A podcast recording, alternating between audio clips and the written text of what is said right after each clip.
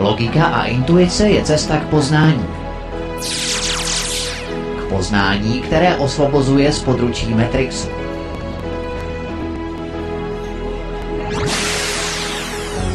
V pořadu s Miroslavem Zelenkou. Miroslavem Zelenkou. Vše je jinak, zřejmě i budoucnost.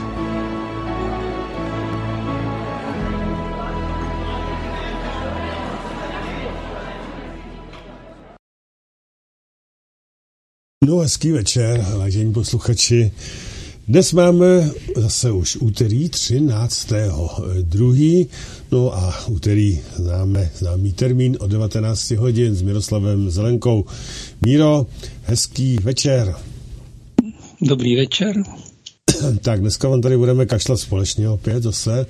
Já ne. Ty už ne, ty už ne, tak to je výborný, tak to je výborný, já se taky nebudu programovat, takže snad, snad se to trochu obou Tak ty si dost většinu času můžeš vypnout mikrofon, že? No, Takže přesně tak, přesně tak. No. no, je to už, je to už únavný, no, ale ono to přejde. Tak, vážení, eh, dneska, dneska to je téma staré, známé, dobré, láska a tvůrčí síra, eh, síra, tvůrčí síla teoverza, ano, láska. tam není tvůrčí a, tam je spíš jako pomlčka, Ano, přesně láska, tak, přesně tak. že je tvůrčí síla. Ano, je já, to řeknu ještě jednou. Láska, tvůrčí síla, teoverza. Asi tak to by to mělo být. Ano, samozřejmě. tak, ehm, na začátek asi samozřejmě jako vždycky musím sdělit, že to je interaktivní pořad, telefon je připravený, zapnutý 608 12 14 19 je sem číslo do studia. Eh, hodin je 19.08 a 13.2. Takže to je asi vše ode mě na začátek a můžeme se dát do perliček. Je tomu tak, Míro? Je. Tak, šup na to.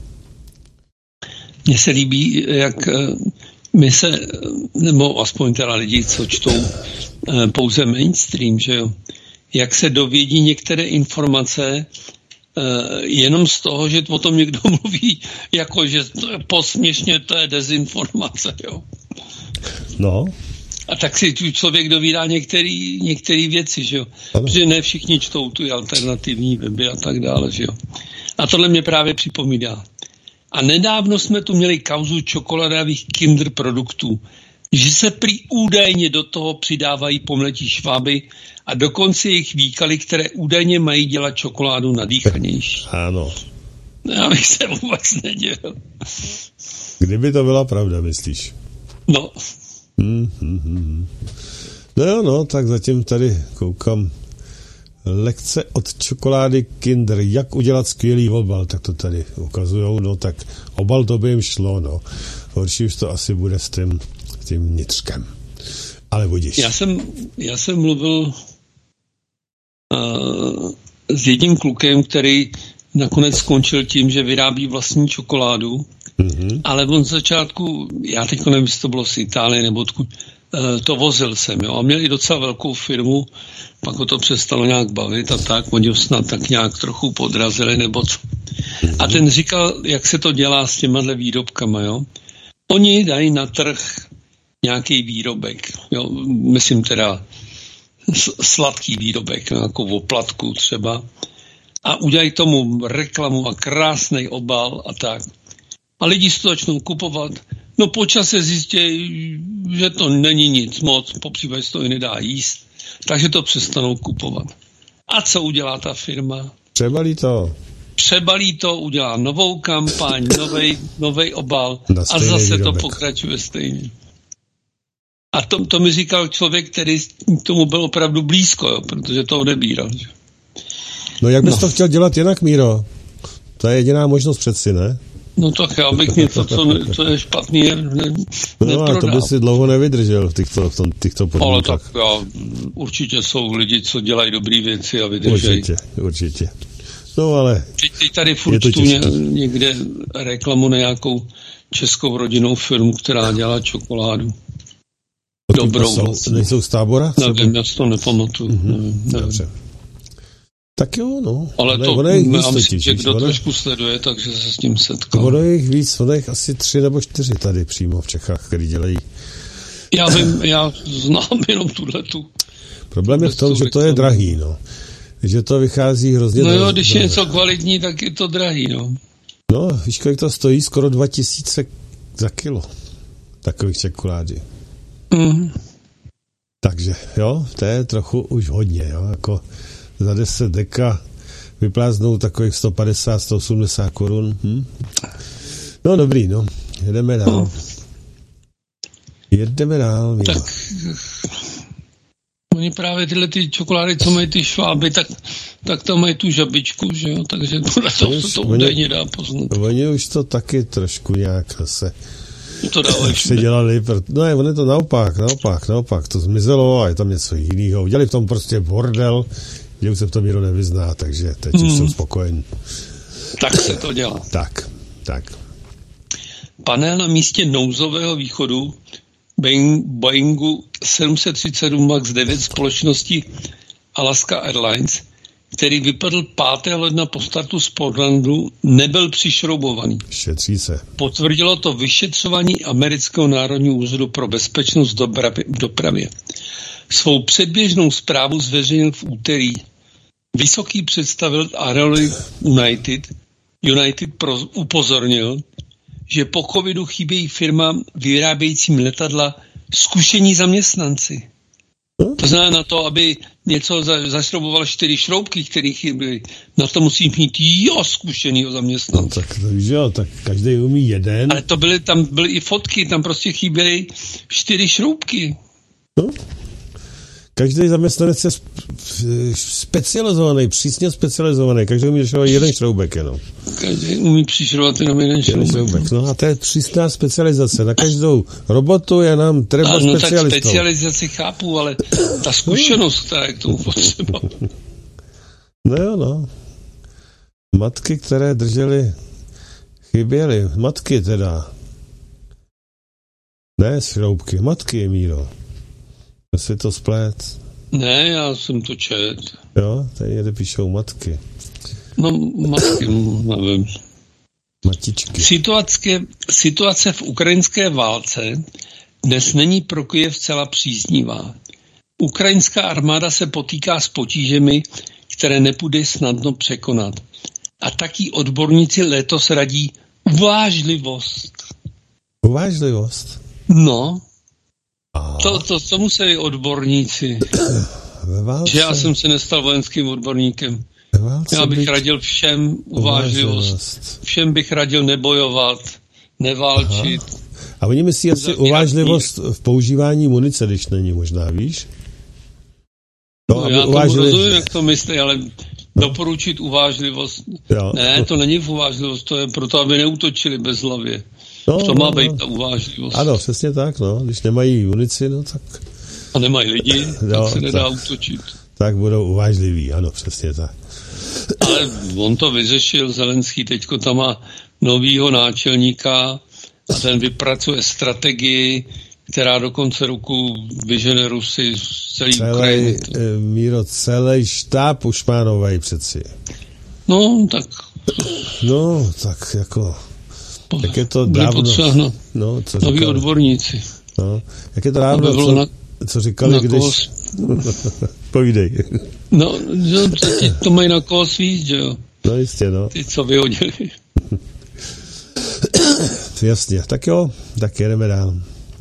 Martin Groman otevírá rozhovor příběhem Dorothy z Miličína, který se odehrál v 15. století a o něj jsou dochované listinné záznamy. Právě na jejich nedostatek historici často narážejí. Dorota z Miličína byla patrně odvážná žena a došla si v roce 1482 na svatovíckou kapitulu stěžovat na svého manžela kupce Vacka. Řekla, že jí vzal sekerou po hlavě v rámci domácích hádek a chce se nechat rozvést, vypraví. Nelze z historického hlediska posoudit, zda Dorota byla jediný případ, nebo se jednalo o běžnou praxi. Vackovi se však nerozvedli. Církevní soud prohlásil, že církevní rozvod nebude. Vackovi vytkli použití železa, namísto toho doporučují hůl, byč nebo tahání za vlasy. no, jak se to vyřeší krásně. To no, jsou... To je řešení. To víš, křesťanská církev, že jo? Jasně. Ženu ani květinu. Ano. Jenom byčem nebo holí. ano. Tak jeden dál. Šéf Bílého domu prohlásil, že jeho paměť je zcela v pořádku, načiž prohlásil egyptského prezidenta Sisiho za hlavu Mexika. Tady to máme, krásně. Jak víte, prezident Mexika Sisi, egyptský prezident Abdul Fattah al-Sisi zpočátku nechtěl odevřít bránu do Gazy, aby se dovnitř dostal je, a to, to tak nic, no. Moje paměť, co? Je v pořádku. Já to vždycky přeskočí, jsou titulky. Dobře, tak nic, nebudeme, ať se na to kouknou ti, kdo se na to dívají. Tak jo, za normálních okolností letí světlo stále stejnou rychlostí, čili rychlostí světla. Když chcete to světlo pořádně prz, přibrzdit, vyžaduje to nějaký velmi speciální materiál. Nový metapovrch z nesmírně tenkých vrstev křemíků dokáže zpomalit světlo více než 10 tisíckrát. Mm. Taková technologie by mohla nalézt široké uplatnění od optické komunika- komunikace po kvantové počítače. Mm-hmm. A dokázali to neschopní Číňané, kteří všechny Opět. technologie jenom přebírají. Opět, ale proč zpomalit? Proč zpomalit? Je, teď, mi, teď mi prostě napadla taková no, věc. protože by to tam lítalo moc rychle v tom počítači. no to jde, ne? Aby to co nejrychlejší bylo. No, nevím, asi... Takhle. Já myslím, že to nějaký uplatnění mít může, to abych... Mě napadla, mě napadla, čekej, jeden, jo. Mě napadla taková, taková záležitost. E, přece nám říkali, že eh, světlo je hmotné, nebo ne? Jsme se učili? No všechno je hmotné, že jo? To je to energie, no. Tak, a jestliže nějaká hmota e, je někde jako vystřelená do nějakého prostředí, kde je něco jiného ještě, a to nemluvíme jenom o váku, že jo? mluvíme i o ve vzduchu se šíří taky nějakou dost velkou rychlostí, ale e, důležitý, že konstantní. Jak je možný, že tam e, vlastně nedochází k zpomalování, když se, se to přece tře o, ten, o tu hmotu. Ano, tak Já myslím, že ve vodě to letí pomaleji. Já vím, ale ve vzduchu? Já A myslím, nejde, o to, nejde o to, jak rychle, ale že nedochází ke zpomalování. Já myslím, že jo. Já myslím, že ta rychlost těch 300 tisíc je právě v tom váku. Dobře, ale e, jde o to, že je konstantní, píšou. Stále stejnou rychlostí píšou. Ano, čili rychlostí světla. Je divný, že když je hmotný a prochází hmotným prostředím, že se nespomaluje. Ano, protože tam musí... E, tam musí Já myslím, že se zpomaluje. Tady píše, za normálních okolností letí světlo stále stejnou rychlostí. No, no, no jasně, ale co je to normální okolnost, jo? to je vakuum. Já nevím, to, teď bych si vymýšlel. Mm-hmm. Jo, nicméně je to logický, jo, to, co, to, co Ale mám pocit, že ve vodě... Jo, je, tam je to možné, že to je pomalejší, ale taky no. stále stejnou asi patrně. Hm. No nic. Záleží, jaká je to voda. Jestli studená nebo teplá. No, to taky asi, to taky, ale to... No, no, dobře. No, tak jenom mi to tak napadlo prostě, že veškerý, veškerý hmotné věci eh, dochází pohybem ke tření a tu je dost velká rychlost a je-li to hmotný, tak by to mělo zpomalovat, protože jinak je to eh, takový perpetuum mobile, že? protože hm, jestliže něco jednou rozpohybu a pohybuje se to furt stejnou rychlostí, nevím, je to divný. tak jo. Tak perpetuum mobile samozřejmě existuje, akorát, akorát to věda popírá, ale to nevadí. Mm-hmm. Data vesmírné rengenové observatoře Chandra a pozemní soustavy radioteleskopů Karl G. Janský Very Large Array prozradila, že supermasivní černá díra Sagittarius A v srdci mlečné dráhy velice rychle rotuje křiví tím časoprostor a schromažďuje energii a hmotu na pořádnou pecku, kterou v budoucnu odpálí. Nejspíš to bude parádní podívaná. Uvidíme jenom jednou. no, a ještě otázka, jak dlouho. Možná velká většina lidí to ani neuvidí, že jo? Hmm. Ano. A mně se líbí, jako, jak k tomu přistupují, jak malí děti. Jo? Je to parádní podívaná. Hm. No. Náš vesmír se nejen rozpíná, ale jeho rozpínání zrychluje. Kosmologii to zahnalo do kouta. Ano. vyjádření. Kde museli vymyslet temnou energii. Ano. Ale zůstává stále zádou a některé věci to irituje. Nejen vědce teda, že jo. Já tady furt mluvím o té uh, o té švejcové Konstantě. Ano. ano. A to je stejný, stejný případ tohle to taky. Jak něco může ještě zrychlovat, že? Když, když vlastně to tu energii další nedostává. Hm? No, to právě tady vymysleli ty dva Japonci, že jo? samo se to, uh, a ten, jak byl ten druhý, samo se to. Yoshiyuki Watabeky nabízeli fascinující alternativu, alternativu v podobě mnoho vesmírů, v němž se vesmíry navzájem požírají. To zná, když se potkají dva vesmíry, tak jeden ten druhý sežere a díky těmu získá energii k rozpínání rychlejší. No, to je, ono je otázka vůbec, jestli se rozpíná a jestli to zrychluje. Já doufám, že to už brzo, aspoň tam bych, říkám brzo, abych se toho dožil, že se dovíme ty věci, že třeba úplně všechno nebude jinak, jo. Takže mm-hmm. tady je takových věcí v této oblasti. Ano. Čína dosáhla rekordu. Nový supravodík Maglev, ten magneticky levitující vlak, dosáhl rychlosti 623 km za hodinu. Čeká se, že dosáhne rychlosti až 1000 km za hodinu. Mm-hmm. Na to jenom upozorňuji, že jsou, že jsou uh, sci-fi, například moje oblíbená kniha Milhovina v Andromedě, kde skutečně podzemí lítají ty Jo. I rychlostí tisíc kilometrů neotravují vzduch. Nic nedělají kravál, že jo, pod zemí. A tisíc kilometrů to je prostě jako letadlo, no. A je, asi je tam pohodlnějc v tom Maglevu. tak, no, tohle se mi to, Ono to taky nebude moc nějak moc velký, protože to taky musí být šílený odpor vzduchu k takto na zemi, že jo? No. no, tak ty trubice tam musí někam jít.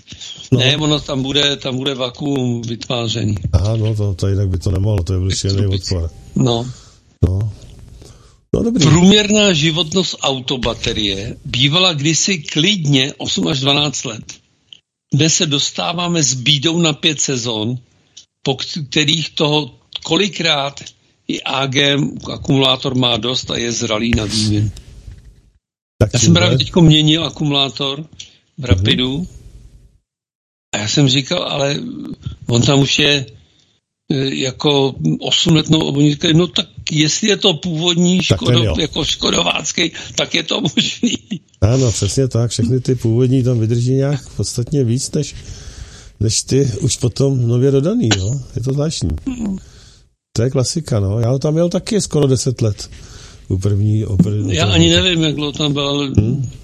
od roku 2015 nebo taky 14. měnit. A taky vždycky ne, je zajímavé, že to vždycky odejde na zimu. Jo, to je zajímavé. No, no, no je lepší. No. Ale ne, mě právě překvapilo, já jsem si nebyl schopen vzpomenout, jestli už jsem mu neměl, kdo to má pamatovat, že hmm. Asi dle zápisky nedělám. A teď jsem se ptal v tom servisu, jestli je to možný.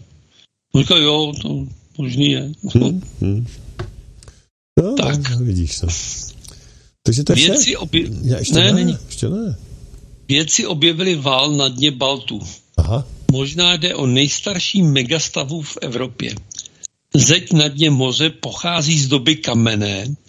Její délka a celková hmotnost ní podle vědců údajně dělají nejstarší člověkem postavenou megastavu v Evropě. Lidem mohla pomáhat při lovu Aha. Hloubce 21 metrů byly téměř kilometr dlouhou kamenou zeď z doby kamenec. Celková hmotnost umístěných kamenů je podle vědců přibližně kolem 142 tun. To samozřejmě, k čemu by jim byla, když byli v té době jen lovci a sběrači, Jasně. žádná jiná civilizace neexistovala, tak si postavili kilometr dlouhou zeď klovu. Jasně. No, že, že prej v určitý naháněli zvířata a oni neměli kam utéct. Pod mořem ještě. Ne, tak to tam kleslo, že jo, to moře tam nebylo v té době. Ale mě fascinuje, že oni nejsou schopni, jo, teď si představ ty, ty uh, lovce z domy kamenný, jak snáší kilometr dlouhou zeď, jak dlouho to dělají. 142 tun, teď to opracují, sestavují. Uh-huh. To je, prostě to je fantastický. No. Ty zdůvodnění těchto věcí, jo. je to zvláštní. Hmm. Chlapec, který měl ve francouzské obci, měl 9 let, živil se sušenkami a konzervami, spal pod třemi přikrývkami, aby mu nebyla zima, ale normálně chodil do školy a dobře se učil. Bylo mu devět, když ho opustila matka, ale nikomu to neřekl. Celé dva roky si nikdo nevšiml, že je v bytě sám. O jeho osudu se vezil až nyní díky soudu, který jeho 39-leté mámě uložil, uložil trest 18 měsíců, z toho 12 podmínečně. Aha. Ona ho opustila, protože si našla, protože se ukázalo, že je, že je lesbička, takže si našla partnerku a syna nechala. Starší syn ten odešel k otcovi a tenhle, ale dovedeš si představit devítiletý kluk. Ale on to nikdo nepoznal. On chodil, no. ona mu manželka, eh, ta matka mu občas, ona tam nechala dva roky a občas mu eh, jako vyprala věci, přinesla něco k jídlu. Ale on to zvládnul. Jo. To, to dovedeš si dneska představit. Ty no, naše nedovedu. děti tady běžní, jak dva roky žijou sami, chodí do školy, převlíkají se.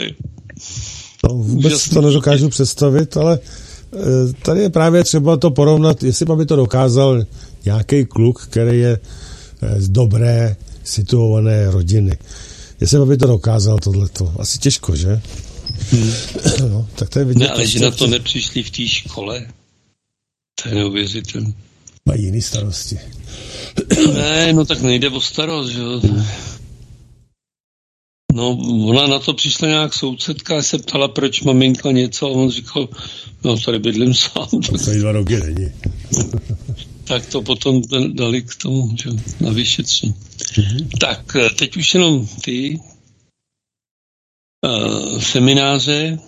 Ano. Takže termín 19. až 21. 4. 2024 místo konání hotel Belária Hradec nad Moravicí, okres Opava. Jestli tam ještě není, jako na stránkách, tak se objeví v velmi krátké době, aby bylo možno se začít přihlašovat. A 23. až 26. 5. místo konání penzion Harmonia, obec Modra Harmonia, tam už jsme měli několik seminářů. Jasně. Tak to vše. No a já tam šoupnu zase tu asi pozvánku. Lidi, lidi se zdárně přihlašují, takže pokračujte dál v tom. Já si myslím, že eh, se tam ještě vejdeme. Eh, nicméně místo na přespání v hotelu, hotelu Tábor, už, už bohužel nějaký týden skoro není, takže je to na vás si sehnat někde jinde. Pokud tam budete Tábor je velký. Já si taky myslím, že se tam najde. No. Sice to možná bude o trošku dražší, no ale koukněte se, to je jednou za deset let, tak to no, Počkej, dražší, ono nejde o tom dražší, ale do toho hotelu se musíš dopravit, tady byl v místě. No. Takže to tam člověk mohl pít. No jasně, tak a jenom se no. překulil, když to tady od. Ano, tak ono to nebude tam daleko, to zase ten tábor není, tak zase extra velký, ale tak do, do toho kilometru No se tak tam jít o půlnoci někde, dva no. kilometry pěšky. Já si myslím, do kilometru se to najde vždycky. Jo. Dobrý, tak jo, já to tam pustím do pozvánku. Běží lidstvo k táboru, celník zvedá záboru. Pojďte lidé všichni k nám, začíná tu velký flám. Vážení a milí posluchači svobodného vysílače CS, je to tady. V půlce února totiž nastává chvíle, kdy jsme se vám před deseti lety poprvé samostatně ozvali s prvním zkušebním vysíláním. Během deseti let vývoje samozřejmě došlo k mnohým změnám a vystřídalo se též mnoho moderátorů a spolupracujících osob. To je zdravý vývoj, který samozřejmě dále pokračuje. Ale jedinečná myšlenka a idea svobodného vysílače, často přes těžké chvíle, přežila a zůstává, což naznačuje, že byla správná a unikátní. Ze všech měst a okresů přijeďte na adresu Pančurova 2904 tábor 1. Je to město Tábor, kde se nám naskytla v reprezentativních prostorách objektu Univerzita na adrese Vančurova 2904 možnost důstojně a společně oslavit 2. března od odpoledních hodin tuto událost, která se opakuje maximálně jedenkrát za 10 let. Tedy 2. března roku 2024 budeme chtít, aby se zúčastnili všichni, kteří se na zdárném vývoji svobodného vysílače jakoliv podíleli. Takže vězte, že 2.3. bude v kulturním a společenském centru Univerzita Tábor opravdu mnoho, často velmi známých lidí. A neopomněli jsme ani na nějakou tu zábavu a kulturu. Nechte se překvapit. Až tu všichni budeme, určitě si splkneme, můžeme i zaspívat, muzikanti budou hrát.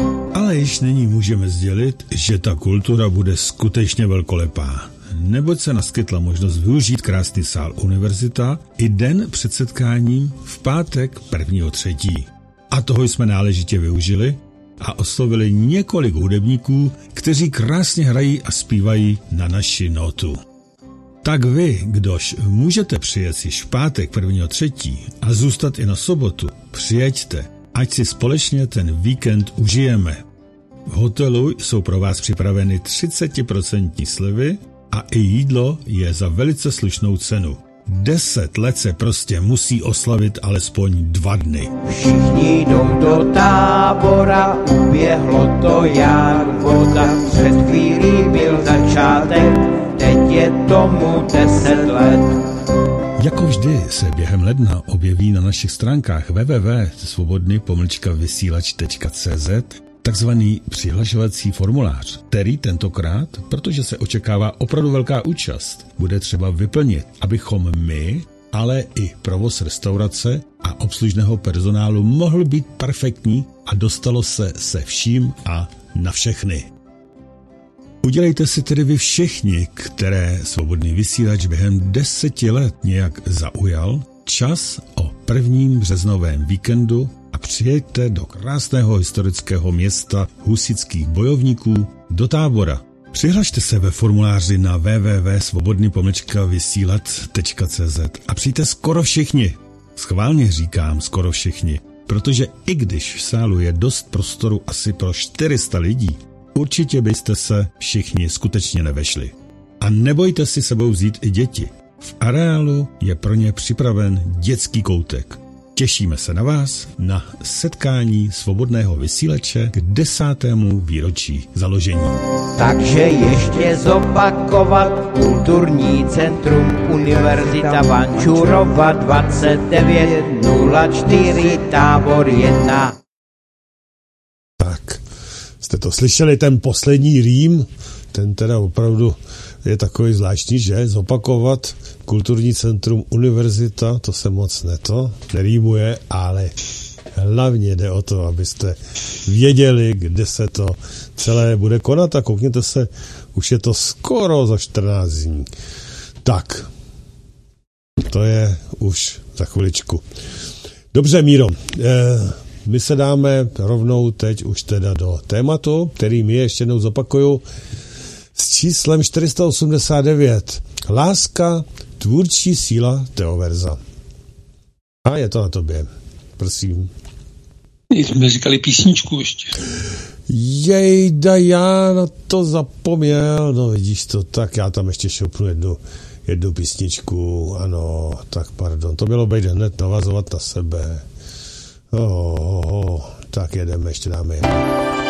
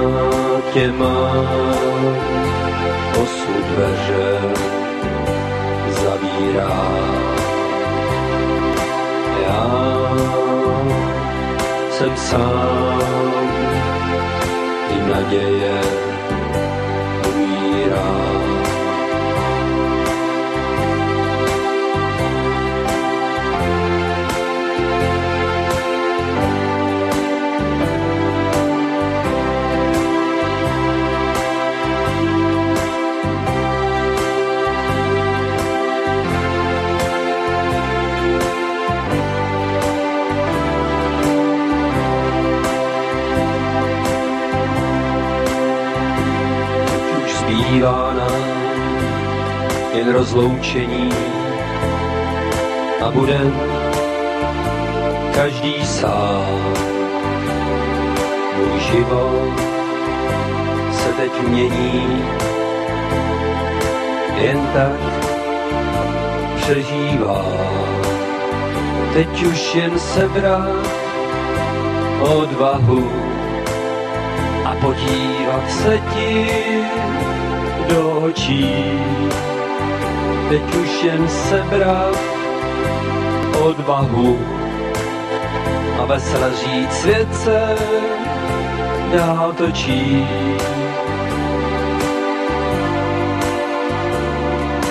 Rád tě mám, osud dveře zavírá. Já jsem sám, i naděje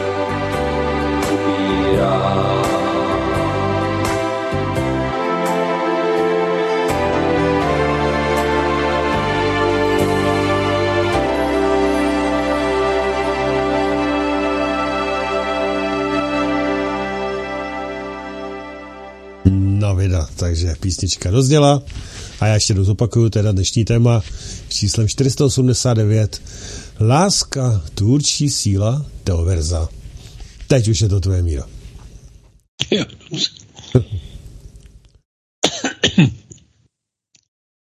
Láska, nebo také můžeme použít eh, výraz energie srdeční čakry, je nejdůležitější hybnou silou transformace. Eh, Jsou lidé, také, eh, jak bych řekl, channelingové informace, které říkají, že láska je výrazně nejsilnější silou v teover nebo ve vesmíru. Energie srdeční čakry je v tomto případě pro mnoho lidí vhodnější výraz, protože pojem láska je mnohoznačný, zatímco pojem energie srdeční čakry se zdá být konkrétnější. A pak, že nebudeš kašlat. No. Co to tady? tak snad to nějak. lépe před, představitelná. A také pojem energie se více přibližuje pojmu síla než pojem láska. E, Nepochybuji, že mnoho lidí zapochybuje, že něco takového, jako je láska či energií srdeční čakry, může něco přivodit změny ve společnosti, ovládané dlouhodobě systémem a bytostmi, které se nám mohou zdát nepřekonatelné ani silovými prostředky. Natož, abychom je dokázali významně ovlivnit něčím takovým, jako je láska. Jsem celý den nekašla, já nevím. No, to je ono, no. Já to znám tohle. Tak si trošku napí, vy, odkašli si hezky, pěkně takhle, vypnutým mikrofonem a snad to pojede dobře. Tak můžeš. Vzhledem k tomu, že opakovaně je babička moudrosti, jak říkám, dovolím si některé základní věci připomenout. Láska není vztah k něčemu nebo někomu. Láska je stav duše, mysli, vědomí. Základem nepochopení principu lásky a z toho často plynoucího utrpení je nepochopení toho, že láska je stav duše a ne vztah k někomu nebo něčemu. Mnozí lidé si pletou lásku s vlastnictvím nebo se závislostí. A jsou v tom podporováni takřka všude se vyskytující glorifikací vztahu mezi mužem a ženou, a to ještě v mnoha případech vztahu, který více připomíná vztah závislosti či vlastnictví než skutečné lásky. Není snad lepší příklad než Romeo a Julie. Je pravda, že v dnešní době ten, už není tolik glorifikován vztah mezi mužem a ženou, ale už se glorifikuje vztah mezi ženou a ženou, mužem, mužem a da, da, dalšími variantami uh, genderového pojetí pohlaví. Skutečnou lásku si lze představit jako energii, zářící všemi směry nebo proudící všemi směry, dejme tomu z té srdeční čakry, a proto není možno úspěšně zablokovat proudění energie pouze jedním směrem, například k určitému subjektu, ale lze pouze zablokovat proudění této energie jako takové, případně zmírnit celkové vyzařování této energie, což se často stává a vede to k zablokování srdeční čakry. Já když používám ten výraz zablokování srdeční čakry, není nutno to chápat jako, že je zablokovaná úplně, jo? ale dochází k určité blokaci, že třeba za normální okolností ta otevřenost té srdeční čakry byla na 60% a někdo si eh, tím zablokováním eh, snížil třeba tu otevřenost na 30, 25%. Já to jenom upozorňuji, že nutno si, není nutno si představovat absolutní zablokování. I když samozřejmě i takové případy jsou a jsou mi známy. A zvláštní je, že teda ten pocit těch lidí, co si takhle zablokou úplně srdeční čakru, je velice, velice negativní. Žárlivost není projevem toho, že milujeme příliš, ale toho, že milujeme málo. Případně, že si pleteme pojem někoho milovat, spojíme někoho vlastnit nebo být na někom závislý. A plete si to opravdu hodně lidí. Myslím, že se jedná o velké nepochopení toho, co je láska, pokud se tvrdí, že od lásky je, krok, je jen krok k nenávisti. To je přesně právě uh, ten omyl, který zase se obávám, že jsou to lidstvu podsouvány některé tyhle ty věci. Přesné vyjádření je to, že od závislosti je krok k nenávisti. A myslím, že tento výrok zní i podstatně logičtěji než ten předchozí, že láska je krok od nenávisti. No samozřejmě lidé to tak eh, často vnímají, že někdo, někdo někoho těžce miluje nebo má pocit, že to je ohromná láska a když ho, když ho ten dotyčný opustí, tak ho začne nenávidět. To přece není možné, aby to bylo chápano jako láska. Jestliže někoho miluju z celého srdce a on mě opustí, no tak proč bych ho měl začít nenávidět? Jo, to, to, je, to, to prostě nemohla být láska. Lidé často nechápou, že příčinou jejich utrpení není přemíra lásky, ale její nedostatek. Protože v jejich případě se nejedná o lásku, ale o závislost. Závislost na protihodnotě, kterou očekávají, že dostanou za svoji předávanou energii v uvozovkách lásky teda.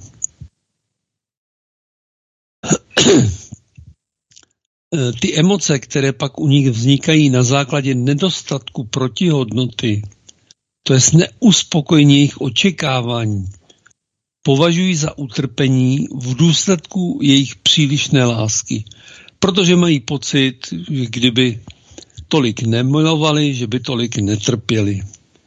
Nechápou, že láska je stav duše. Já to stále opakuju, že to považuji za velmi důležité. A ne vztah k nějaké bytosti. A příčinou jejich utrpení je egoismus a ne nedostatek lásky. Nebo možná přesněji absence bezpodmínečnosti jejich lásky, anebo také závislost. E, samozřejmě uznávám, že z toho snadněji píše a mluví, než realizuje v životě. E, tím chci naznačit, že když nás někdo opustí, že se to obtížně e, realizuje v životě tomu člo, toho člověka jako nadále milovat a nezačít, eh, ne, ne, nezměnit ten svůj vztah k němu v negativní. Samozřejmě je potřeba i vnímat tu, ty okolnosti toho. Jo, když je žena opustěna mužem a ne, nechána sama o sobě s dvěma malými dětmi, tak eh, je to trochu něco jiného, ale to ještě neznamená, že pokud to z té strany té ženy byla opravdu láska, že by se to změnilo nenávist. Ale chápu, že těžko je to chápat nějak pozitivně, to prostě nejde, že Lidé, kteří jsou schopni lásky jako stavu duše, jsou také opouštěni, ale většinou nepřestávají opouštějícího milovat a dokonce ani nepřestávají někdy být milováni. I když už součástí této lásky není například e, sexuální přitažlivost. To se stává, že prostě dojde k rozchodu lidí, kteří se měli rádi a oni se mají rádi i nadále, ale mají už jiné partnery. Ale proč by měli někoho nenávidět? Že? To,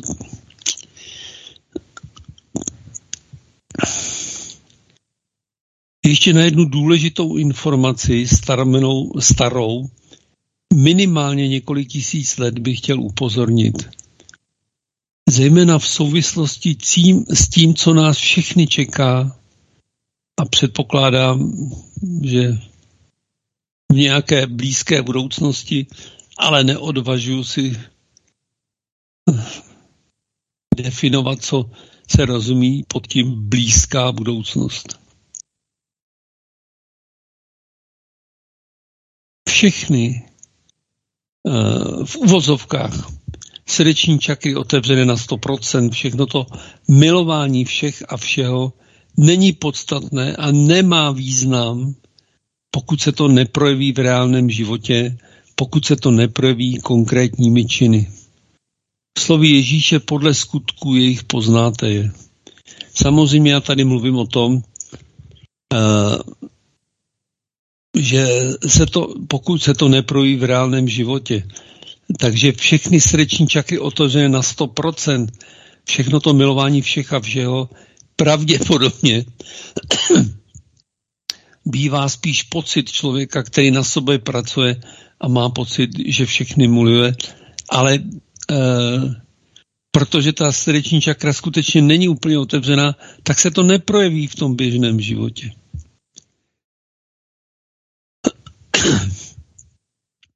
Ličina má jenom jeden výraz, jeden pojem láska.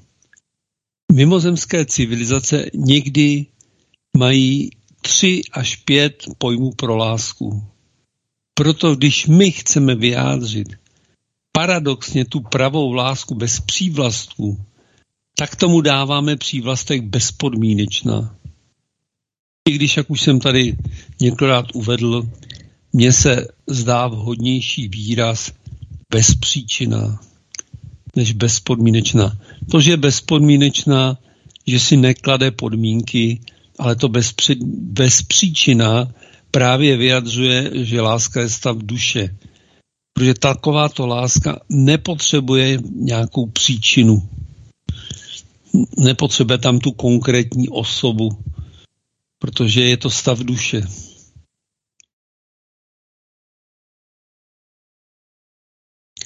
Větší předpoklad pro bezpodmínečnou lásku mají ženy, protože oni takto dokážou milovat vlastní děti.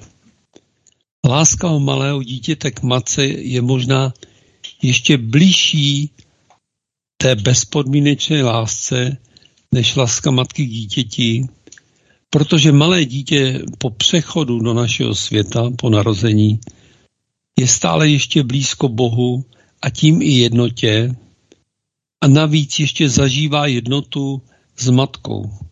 Oni jsou různé názory na to, kdy uh, si dítě uh, uvědomuje sama sebe jako oddělenou entitu od ostatních. Mluví se o jednom roce a podobně. Ale do té doby uh, to dítě si neuvědomuje svoji oddělenost od matky.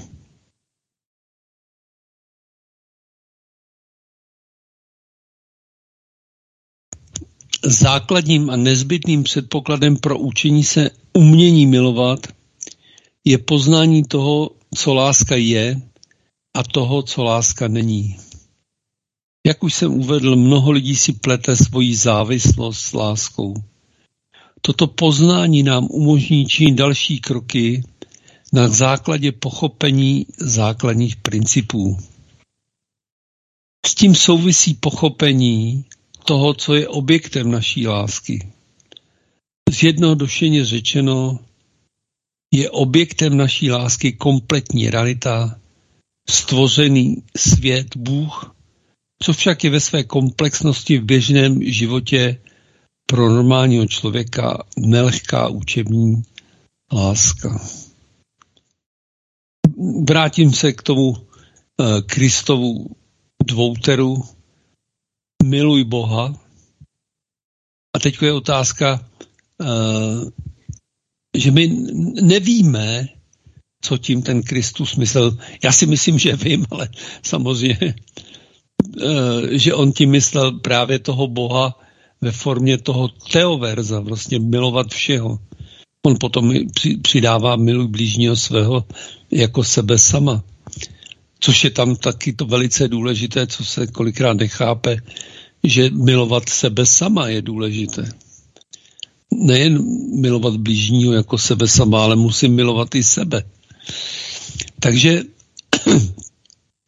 v podstatě, tak jak to mm, Kristus řekl, miluj Boha, tak je to pojetí miluj vše.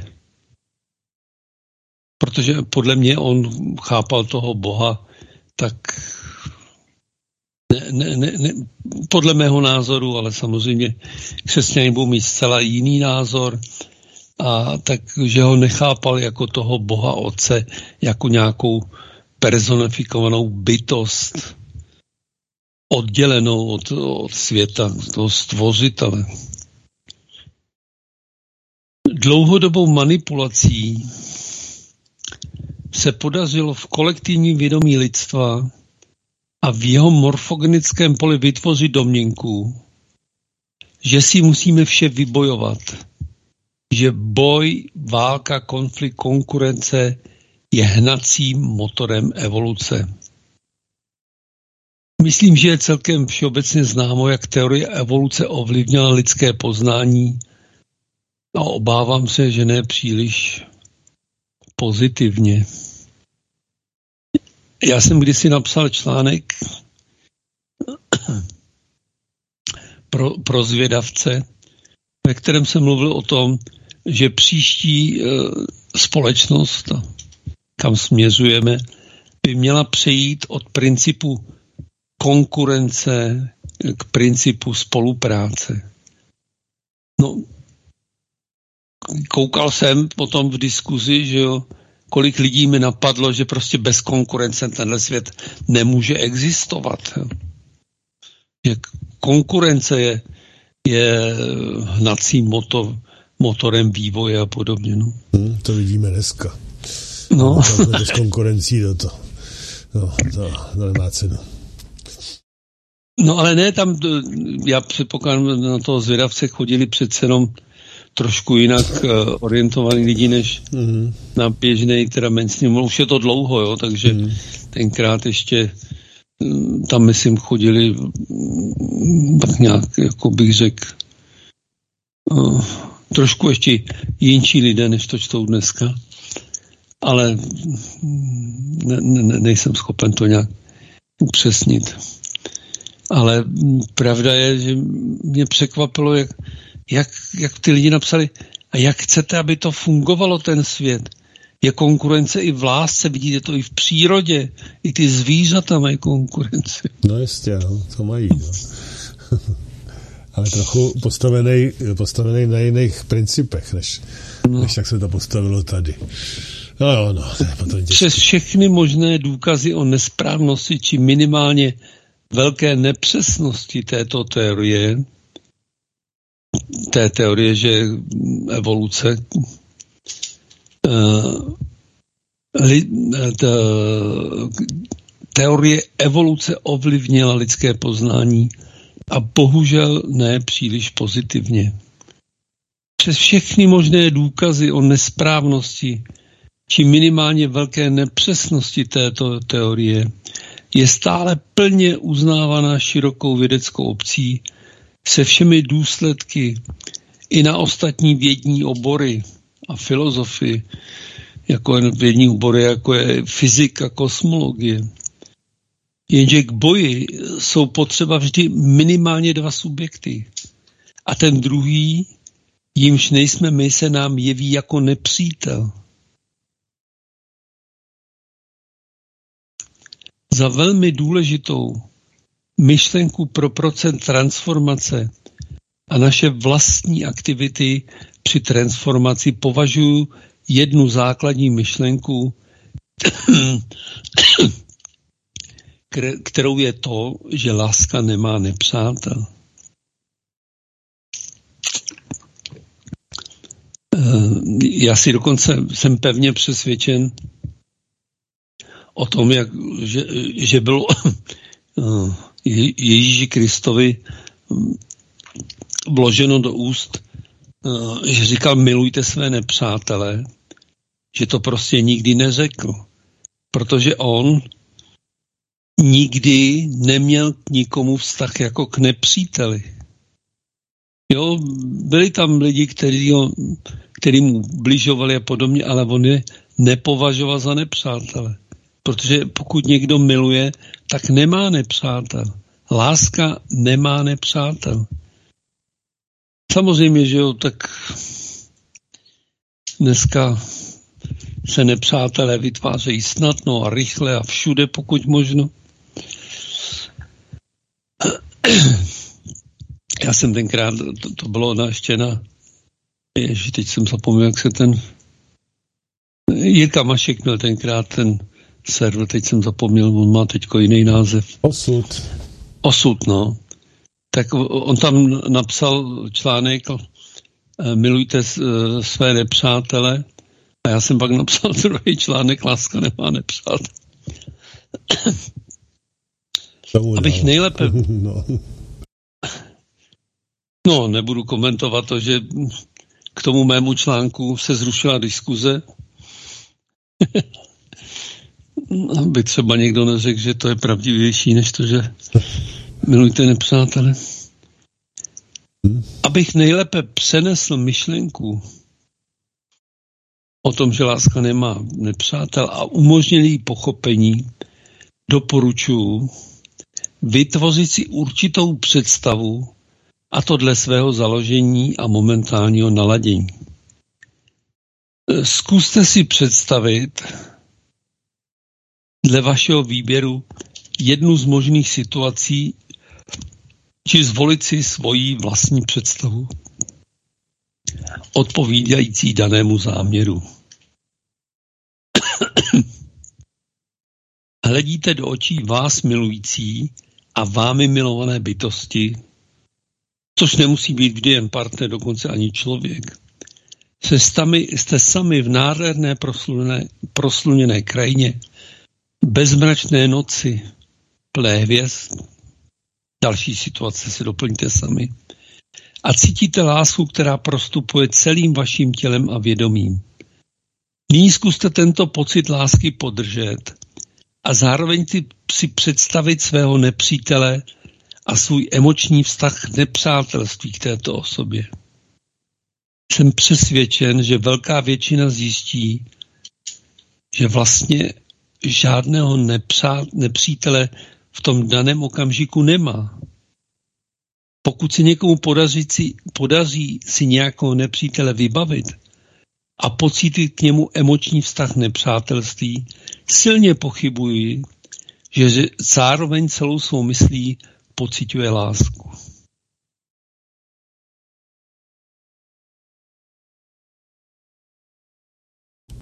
Neexistuje nic, co je objektivně naším nepřítelem. Jedná se pouze o náš subjektivní pocit nepřátelství k někomu, případně subjektivní pocit nepřátelství druhé osoby k nám. Pro náš subjektivní pocit nepřátelství není rozhodující, zda jsou v daném okamžiku naše zájmy nebo názory v souladu či v rozporu. Určitě existují bytosti, které plně nezdílejí naše názory, či případně, že jejich zájmy jsou v rozporu s našimi a přesto je milujeme. Já si dokonce myslím, že je to naprosto běžný stav. Ono stačí si vzít dva partnery nebo manžele. Já osobně neznám teda nikoho takového, že, že by mezi ním, mezi dvěma delší dobu se skutečně milujícími eh, bytostmi, že by nebyly žádné rozpory. Kromě toho stačí si uvědomit, že všichni jsme součástí jednoho ohromného vědomí, součástí jedné nikdy nezačí, nezačínající a nikdy nekončící kosmické hry, která nikdy nemá žádného absolutního vítěze či absolutního poraženého, přestože jsme stále různými vševědoucími lidmi přesvědčovány, že zvítězíme nad absolutním zlem a bude v celé minimálně vesmíru jen dobro. K tomu účelu bylo stvořeno mnoho náboženských bárchorek a teorií ale omlouvám se, jinak to nemohu nazvat. I v dnešní době existují, čtu to celkem často, teorie, obzvlášť toho typu, že teda tady nad, na naší planetě zvítězíme nad zlem a v celém vesmíru díky tomu zavládne dobro jenom. Pomeňme ještě další věc, že mm, co to je dobro a co je zlo, že je vždycky subjektivní a že to je co pro jednu, jednoho člověka nebo jednu skupinu lidí dobro je pro jiné zlo.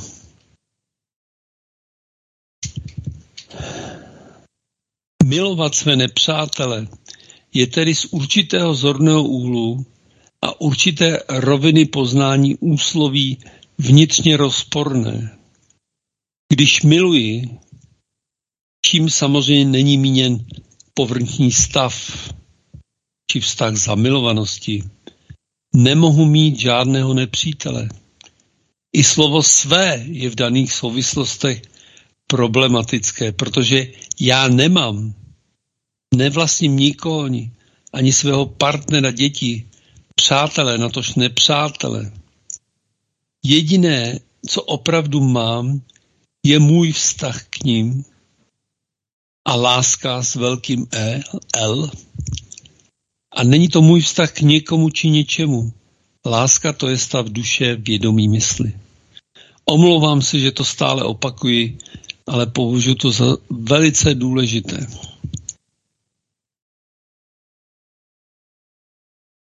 Proto znovu opakuji a zdůraznuju, samozřejmě pouze v rámci toho, že se jedná o můj úhel pohledu, že milující bytost nemá žádného nepřítele, protože pokud, pokud opravdu miluje, nemůže současně pocitovat mentálně emoční vztah nepřátelství nebo či dokonce nenávisti k nikomu a ničemu. Protože já jsem součástí všeho a vše součástí mě, pokud pocituju nepřátelství k někomu či něčemu, pocituji i nepřátelství k sobě. A pokud pocituju nepřátelství k sobě, nemohu opravdu milovat. I když tyto informace se zdají logicky do sebe zapadat, není to nejpodstatnější pro úplné pochopení. Pro úplné pochopení je nejlepší plně to procítit. Nejlépe ve stavu teda ještě rozšířeného vědomí. Já teď nechci, aby to vypadalo, že se někam zařazuji nebo vyvyšuji, ale já jsem, skutečně jsem za svůj život nepocítil nenávist k nikomu. Ani ničemu.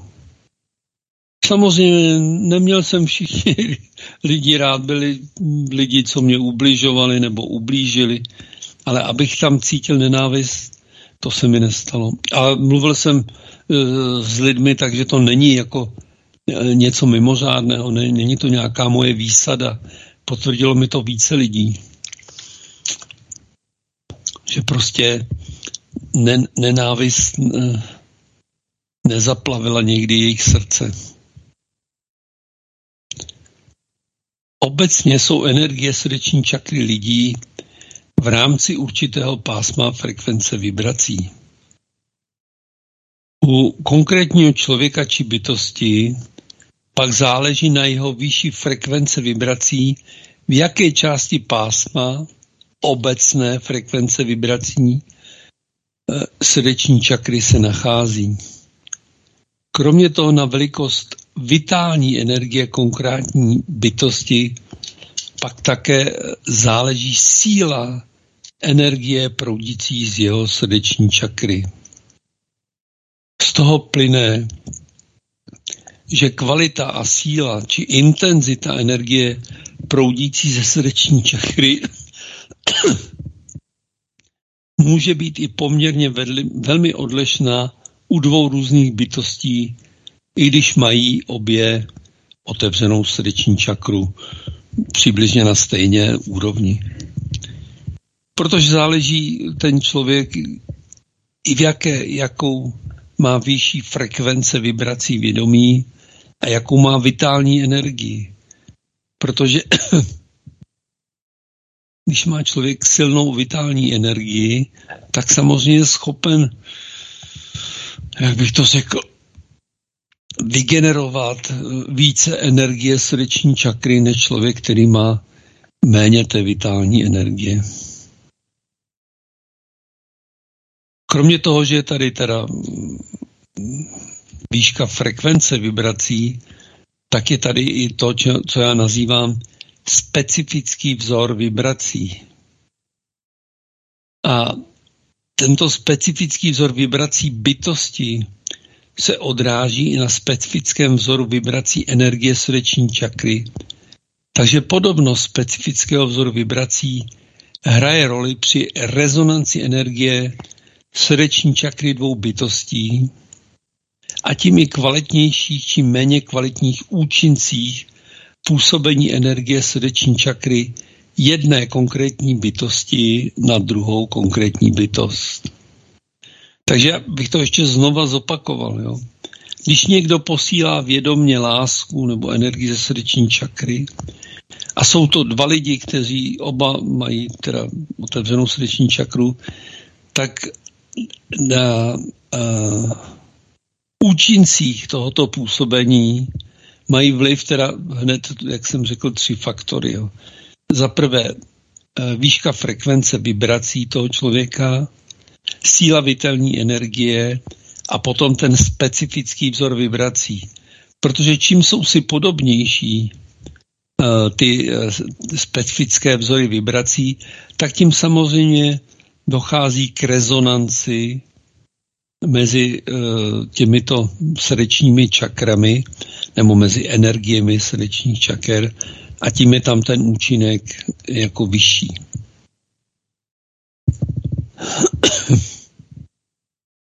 Vždy je energie srdeční čakry pozitivní pro druhou bytost. Ale kvalita účinků se může lišit právě vzhledem vitální energii, frekvence vibrací a vzoru vibrací těchto různých bytostí. E, tato informace se samozřejmě týká nejen srdeční čakry, ale i čaker ostatních. E, kromě srdeční čakry to platí zejména pro pátou komunikační čakru, protože předávání či přejímání informace je otázkou míry rezonance mezi předávanou a přebíranou tou, mezi teda před, předávaným a přejímajícím subjektem. Takže je to také důležité. Když ty mají uh, zcela odlišný teda uh, ten vzor vibrací, tak se prostě ta energie, ta informace předává obtížněji, protože ten, ty, ty dva lidé spolu nerezonují.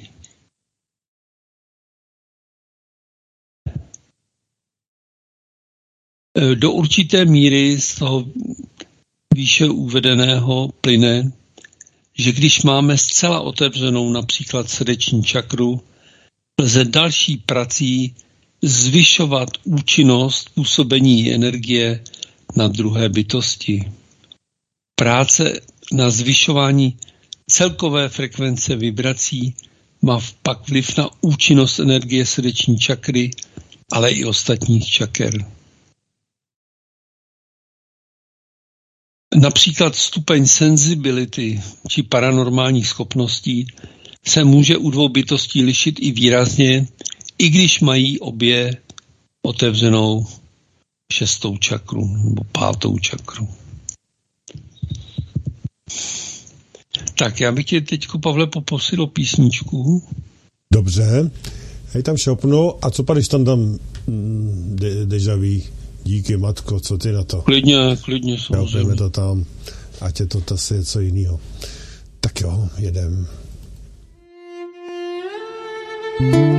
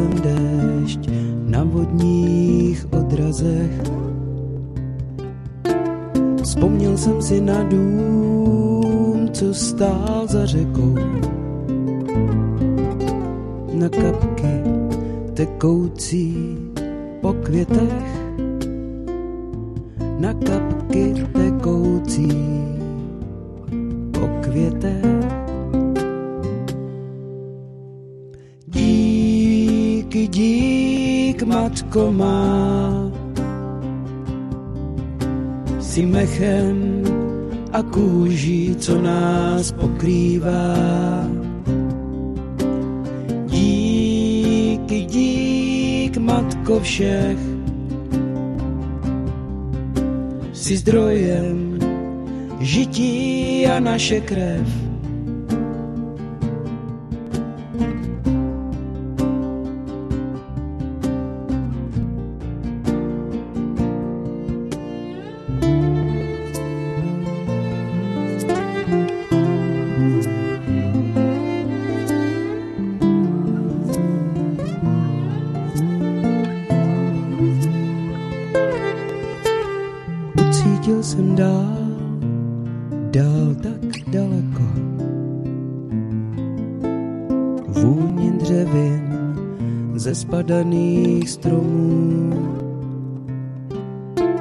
a doutnající vedro, co mě vysléklo.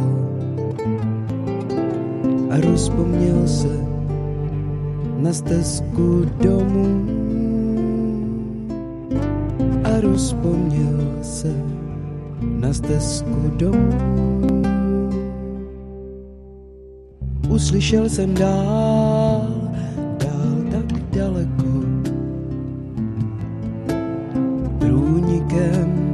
mezi kamení.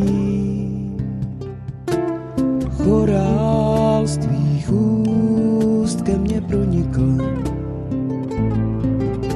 už vím, že s tebou nikdy nezabloudí.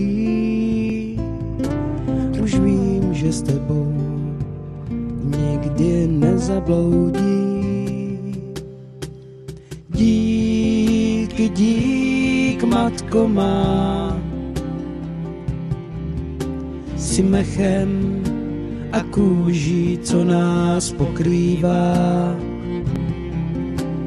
Díky, dík, matko všech, si zdrojem žití a naše krev. Díky, matko má, si mechem a kůží, co nás pokrývá. Díky, dík, matko všech, si zdrojem žití a naše krev.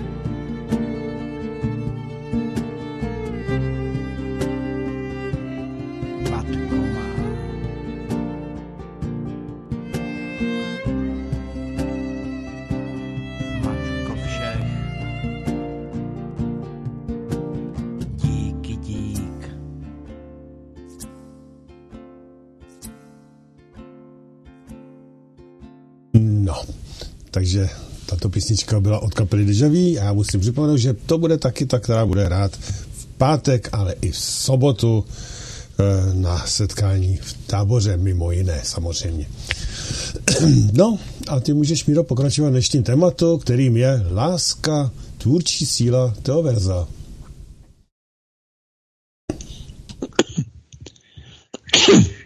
Tak odkašlat a jedem.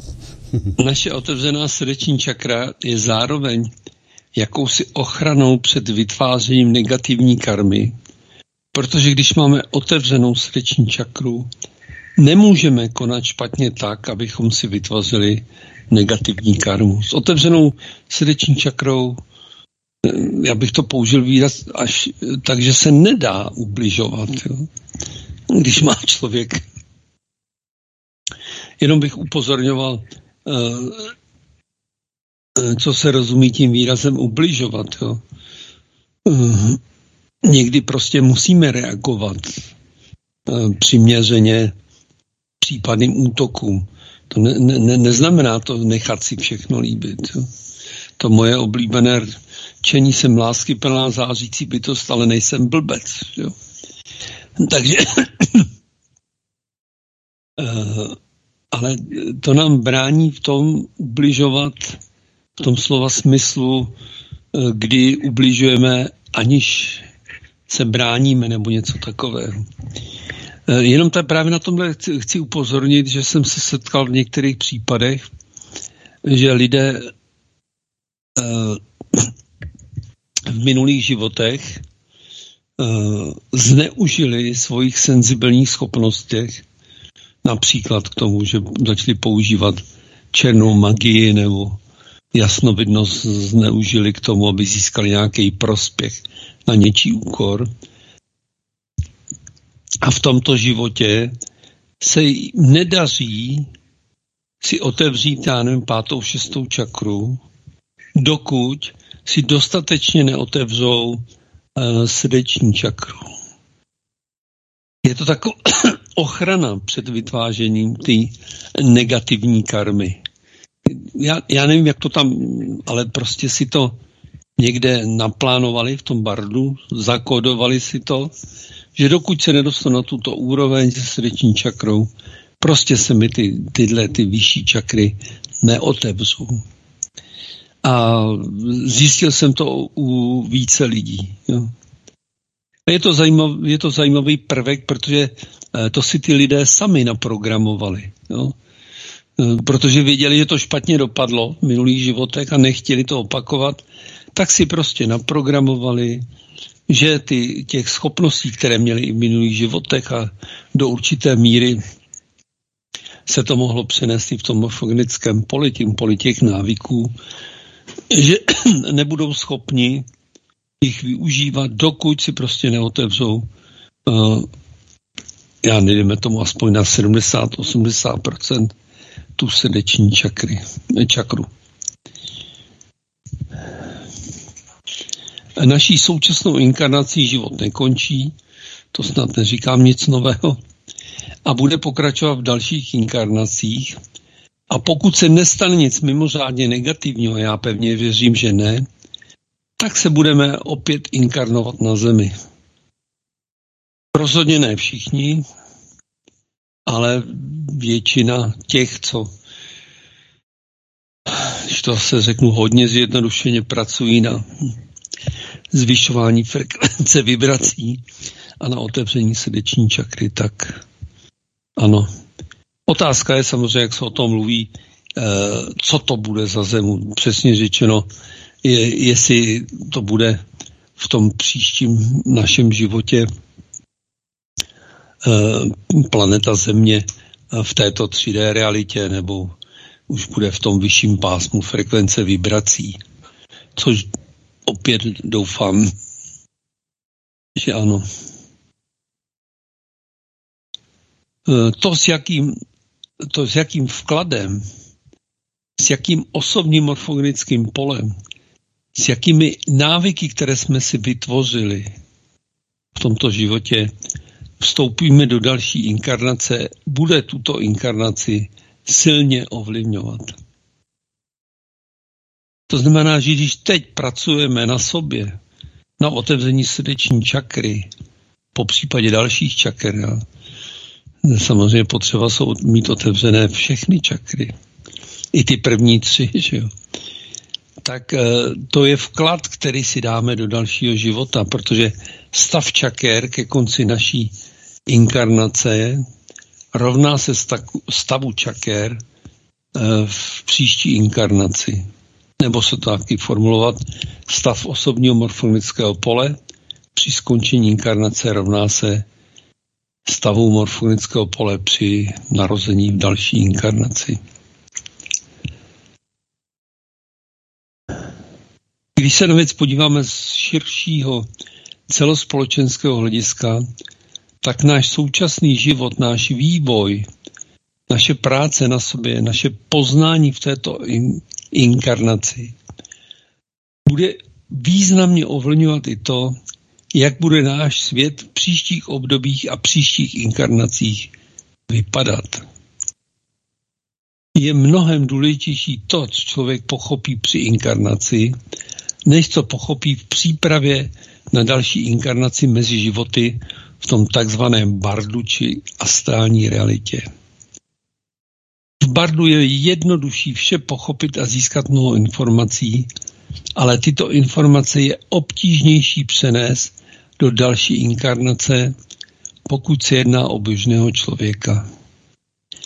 Je reálný předpoklad vycházící ze zkušeností, že do osobního morfogenického pole duše se vnáší ty informace, které člověk vstřebal během toho života. Po případě i teda i po smrti fyzického těla, ale pokud duše neodejde do barda. Pravděpodobně během pobytu v, té, v tom bardu nelze osobní morfonické pole možná vůbec ovlivnit, nebo rozhodně ne to, tolik. Je pravděpodobné, že morfonické pole 3D reality jsou ovlivnitelná jen ve 3D realitě. Dá se předpokládat vzhledem k fraktálnímu uspořádání časoprostoru, že v is astrální realitě v Bardu existují morfogenetická pole, ale vzájemná interakce morfogenických polí 3D reality astrální reality je minimální, pokud vůbec nějaká je. Proto je důležité, aby se lidé probudili či na sobě pracovali dokonce i těsně před smrtí, aby například pochopili, co je jejich podstatnou, nebo se naučili milovat. To bude mít větší vliv na jejich další inkarnaci, než celý pobyt v astrální realitě.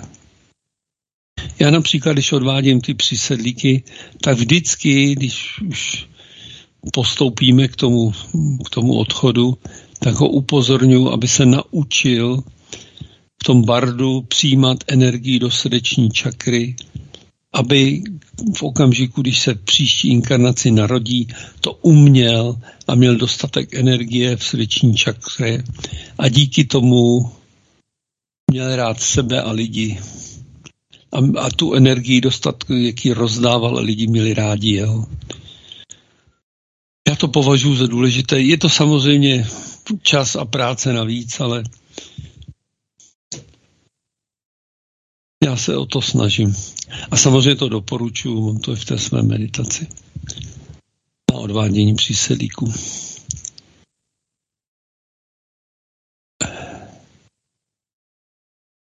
Jak jsem již uváděl, tak dle mého názoru, jo, tak tohle asi tady to.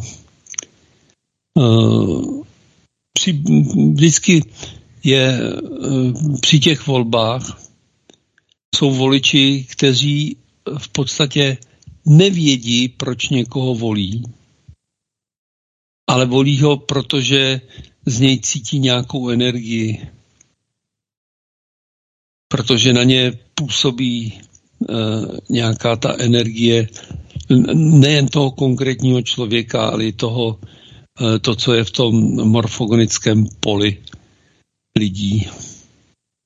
A myslím si, že Dokonce jsem přesvědčen, že i e,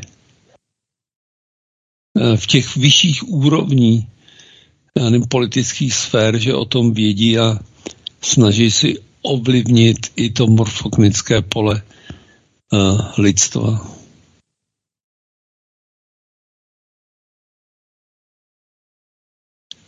E, již jsem zde uváděl důležité informace týkající se našich možností ovlivňovat realitu. Eh, například David Wilcock uvedl, že se konal experiment údajně dle klasických vědeckých měřítek. Sedm tisíc lidí meditovalo na snížení kriminality a skutečně se celosvětové snížila zločinnost a terorismu o 72%. Po ukončení experimentu se opět vrátila do původní výše. Zvláštní jedna věc, zdá se to nepochopitelné. Proč, když se zjistilo, že to funguje, proč se v tom nepokračovalo? Proč se nezapojilo 7, 700 tisíc nebo 7 milionů lidí do tohoto experimentu? A nebyl to experiment, ale dělal se to pravidelně, dlouhodobě. Tak byla to řečnická otázka. Samozřejmě že odpověď je celkem jednoduchá, že ty, ty kteří eh, mají zájem, aby lidstvo se nepovzneslo výše, tak samozřejmě nemají zájem, aby se dělali takovéhle experimenty.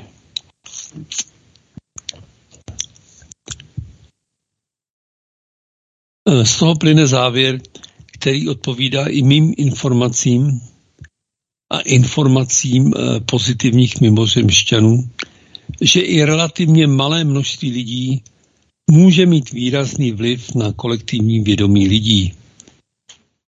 Velmi malé množství může být jako kormidlo, který změní směr na svého směřování.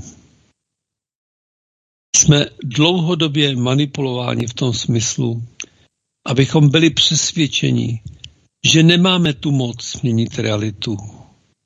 Že prostě proti těm nahoře nemáme žádnou šanci. Proto jsou stále, neustále zakazovány všechny prostředky vedoucí k rozšířeným stavům vědomí.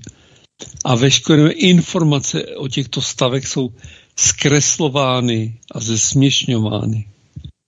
A tím nemyslím jenom prostředky, jako jsou psychotropní látky, ale jako me- meditace a podobně.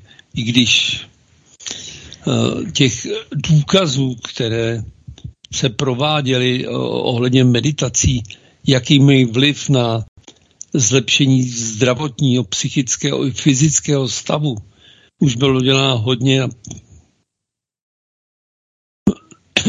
je to poměrně prokazatelné.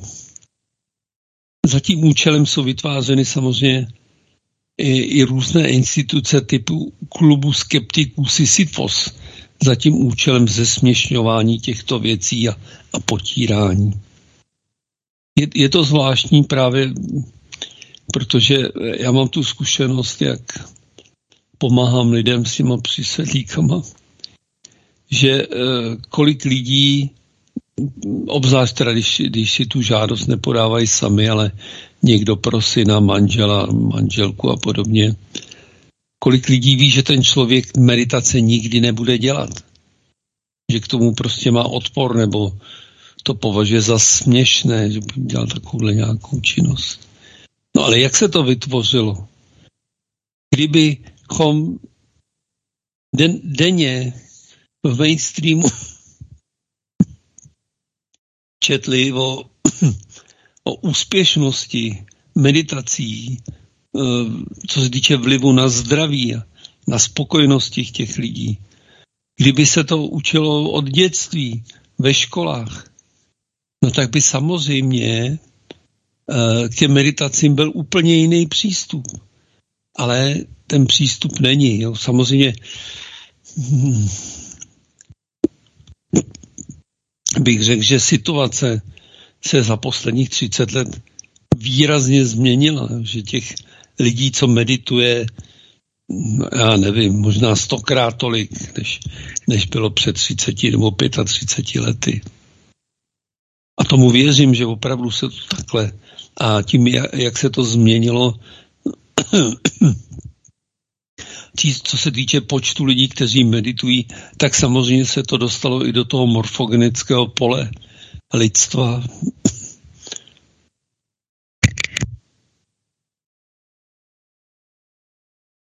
Minimálně, dejme tomu, v Česku a na Slovensku,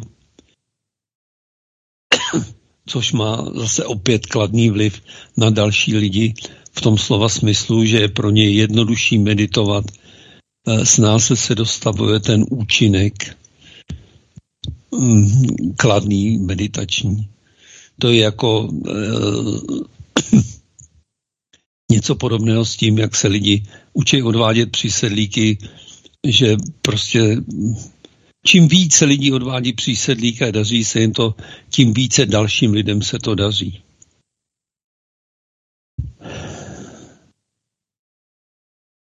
Využití lásky či energie srdeční čakry je možné na všech možných úrovních.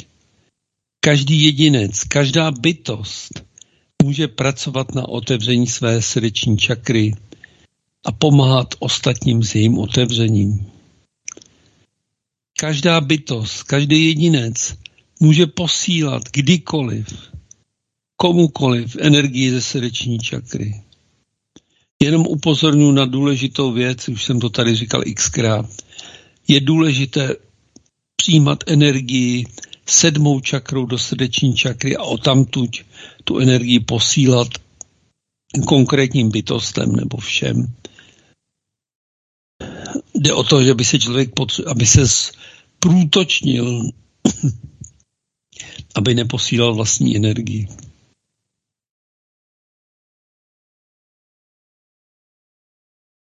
Vliv otevřené srdeční čakry ne na samotného člověka, ale i na kolí je skutečně významný. A mnoho lidí se tom už na vlastní srdce přesvědčilo.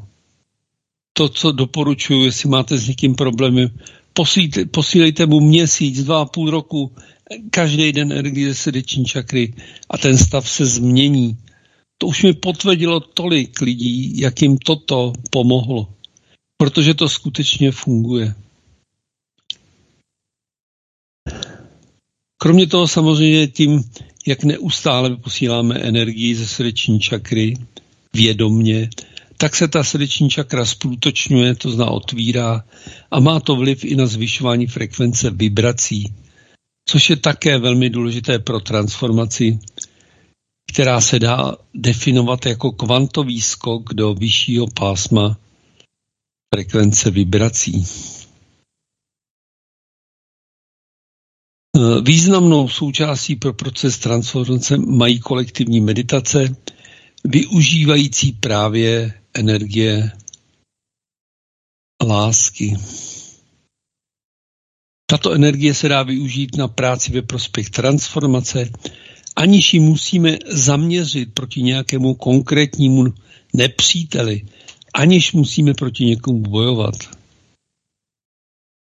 Proto zase se pokusím připomenout, že každou středu od devíti nebo od deseti večer se koná meditace na generátor lásky, kde se posílá energie srdeční čakry prostě uh, všude do okolí.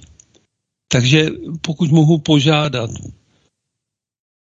je tato meditace na generátor lásky je ke stažení nebo k puštění na mých webových stránkách v rubrice ke stažení meditace. Takže pokud můžete, puste si tu meditaci, buď to o devíti nebo o deseti, proto jsou tam dvě ty, protože někdo potřebuje už o devíti, někdo nemůže, musí dát, uložit děti a podobně a může o deseti. Skutečně to má význam a samozřejmě to má význam i pro každého, kdo tu meditaci dělá, protože neustále zprůtočňuje tu srdeční čakru. Takže jestli můžu, jestli můžu požádat, je to ve prospěch celku, jako na, v Česku i na Slovensku.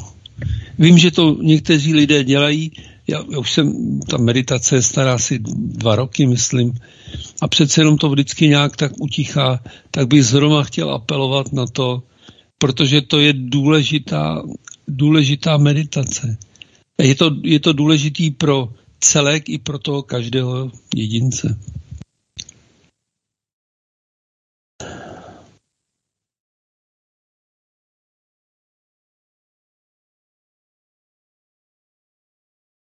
Takže ta meditace se jmenuje Staňme se generátory lásky, nebo meditace na generátor lásky.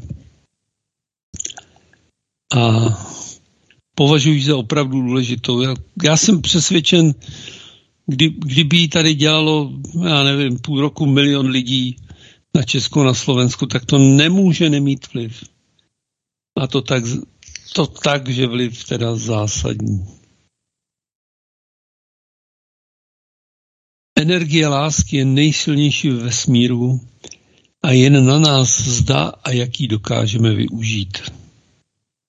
Když jsme dostali informaci od našeho kamaráda nahoře, že ani netušíme, jak ta energie lásky, jak je silná, že je to nejsilnější energie ve vesmíru, ale ani netušíme, jak je silná. Právě když eh,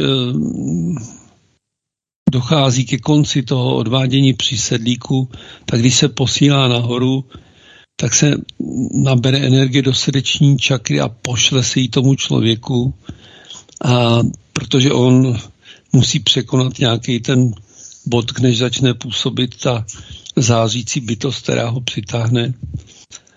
A právě byl dotaz, jak to, že takováhle energie eh, tu, tu duši tam jako to, jako, eh, já nevím, to řekl, vytlačí, jo, je to nepřesný výraz. A dostali jsme právě odpovědět, že je to že je to daleko silnější ta energie, ty lásky, než si vůbec máme pocit, než si dokážeme představit.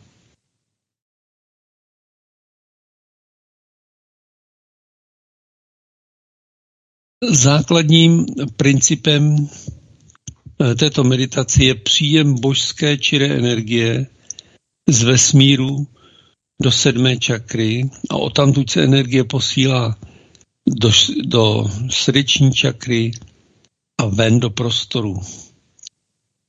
Touto formou je ta božská čirá energie transformována, transformována na energii lásky.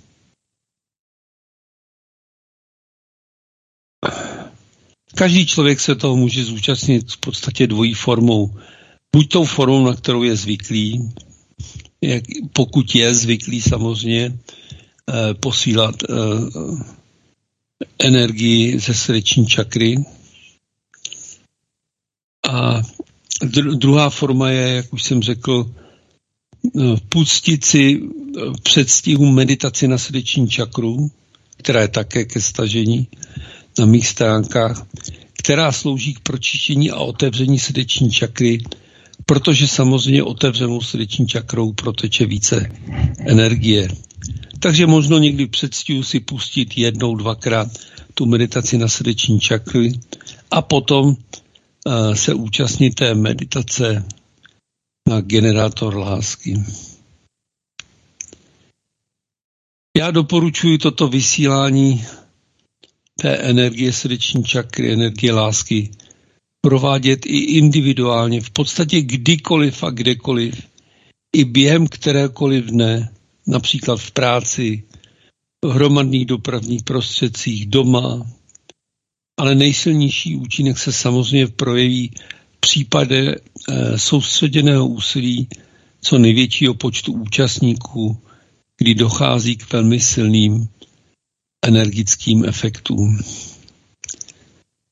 Ta, uh,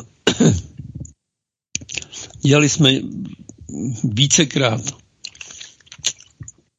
pokusy, uh, pokusy není správný asi výraz, ale uh, posílání této energie lásky. Byli jsme třeba na tom, když jsme jezdili kdysi do té sluneční zátoky, tak tam byl takový trochu nerudný pan vedoucí, takzvaný ten uh, programový hrubián. A my jsme se domluvili, že jsme se seděli kolem ohně a posílali jsme máme pět minut energii do srdeční čakry. Viděli to všichni. Druhý den to byl prostě jiný člověk. Ne, ne, ne, že by se změnil zcela, to ne, ale přistupoval k nám úplně jinak. A takových případů bylo víc, třeba například jsme měli setkání v restauraci, ne tam, co jsme teď, ale to, co bylo dříve. A e, byla zima a byla tam servírka, která byla naštvaná, protože její kolega dostal angínu, ona byla na všechno sama. Teď nic nešlo jídlo vám nosit nebo pití vám sem nosit nebudu, další židle nejdou, že by se podřela podla a takové.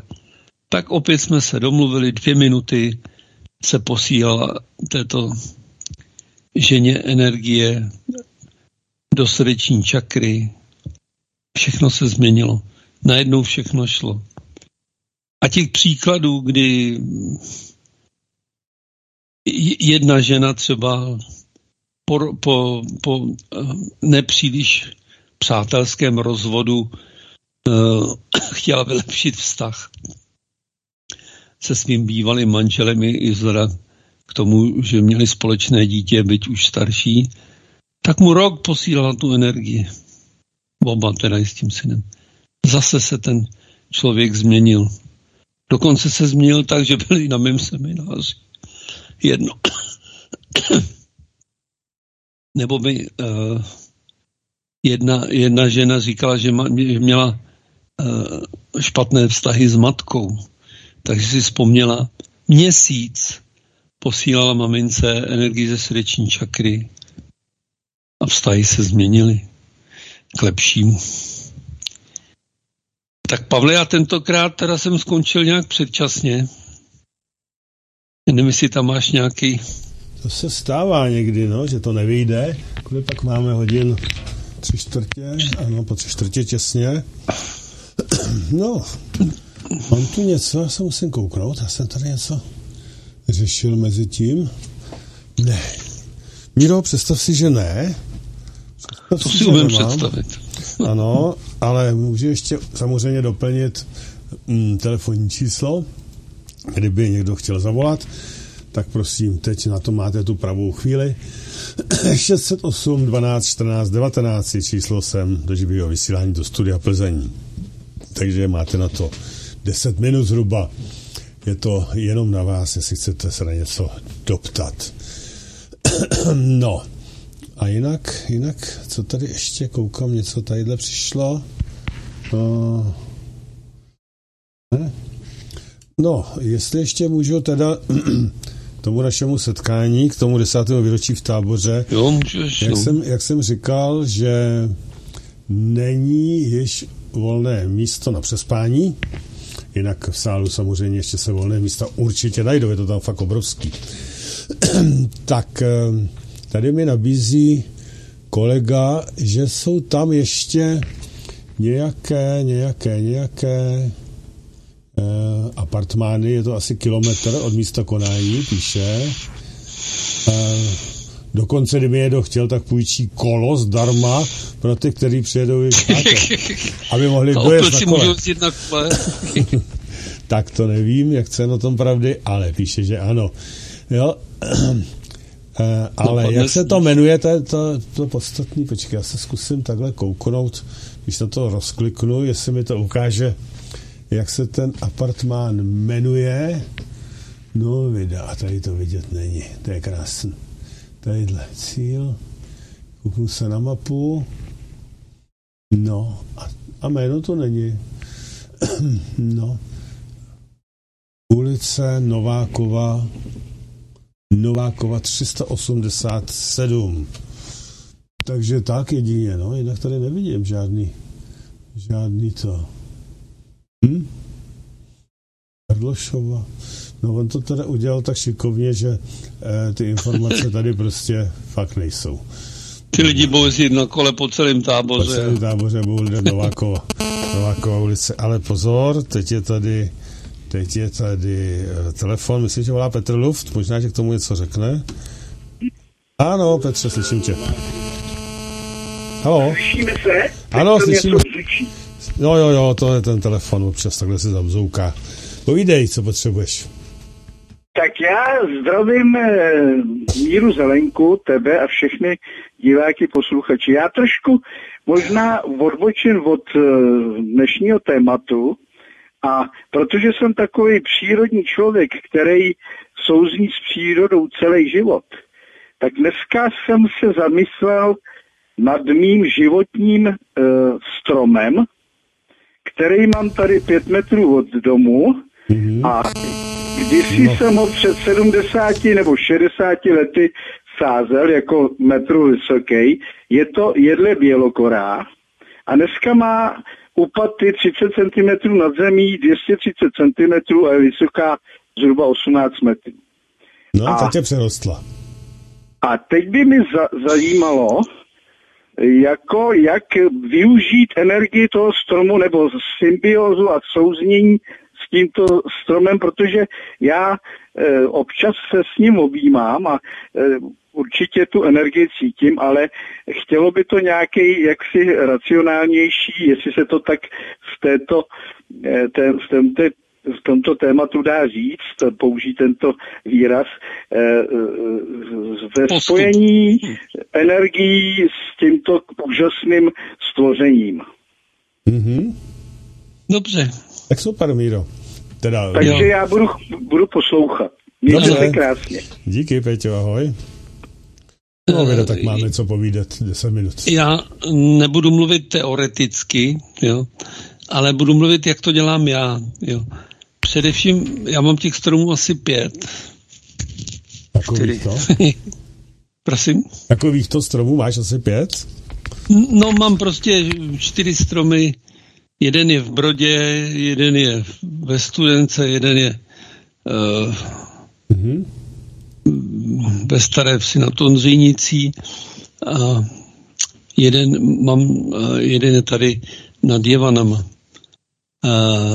To vzniklo tak, že prostě uh, jsem vždycky našel strom, který na mě působil, tak se s ním chodím objímat.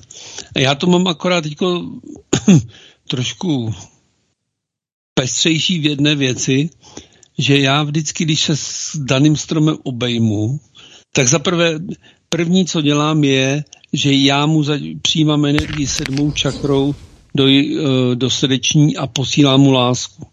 Tím vždycky hmm. začínám, protože uh, lidi běžně, ale já to nechci nějak jako dehonestovat, ale uh, chodí objímat stromy, aby získali energii. Ale já vždycky začínám tím, že pošlu tu energii ze srdeční čakry, ale já to ještě dělám tak, že přes ten jeden strom posílám těm zbývajícím třem. Jo. Mhm. A e, co je právě docela jako e, důležité, že já začnu posíláním té energie srdeční čakry a pak teprve e,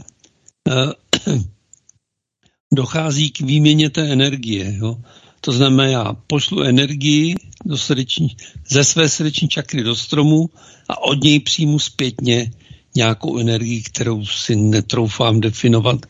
Nevím, jak je to uh, ze srdeční čakrou stromu, nebo jak mají stromy čakry, ale tak si myslím, že není, není důvod si myslet, že by nemohl mít čakry. Že? Co se týče zvířat, tak tam ty čakry vnímám u těch stromů. Jsem to ještě tak jako e, nestudoval. Ale já jsem teďko obecně ještě předtím, co jsem přemýšlel, co bych ještě řekl, tak jsem ještě chtěl říct jednu důležitou věc. Jo. Když posíláme energii, jakoukoliv, ale ze srdeční čakry, důležitý je záměr. Jo. To znamená, jestli mě opustil někdo a já mu posílám ze srdeční čakry proto, aby se ke mně vrátil, Hmm.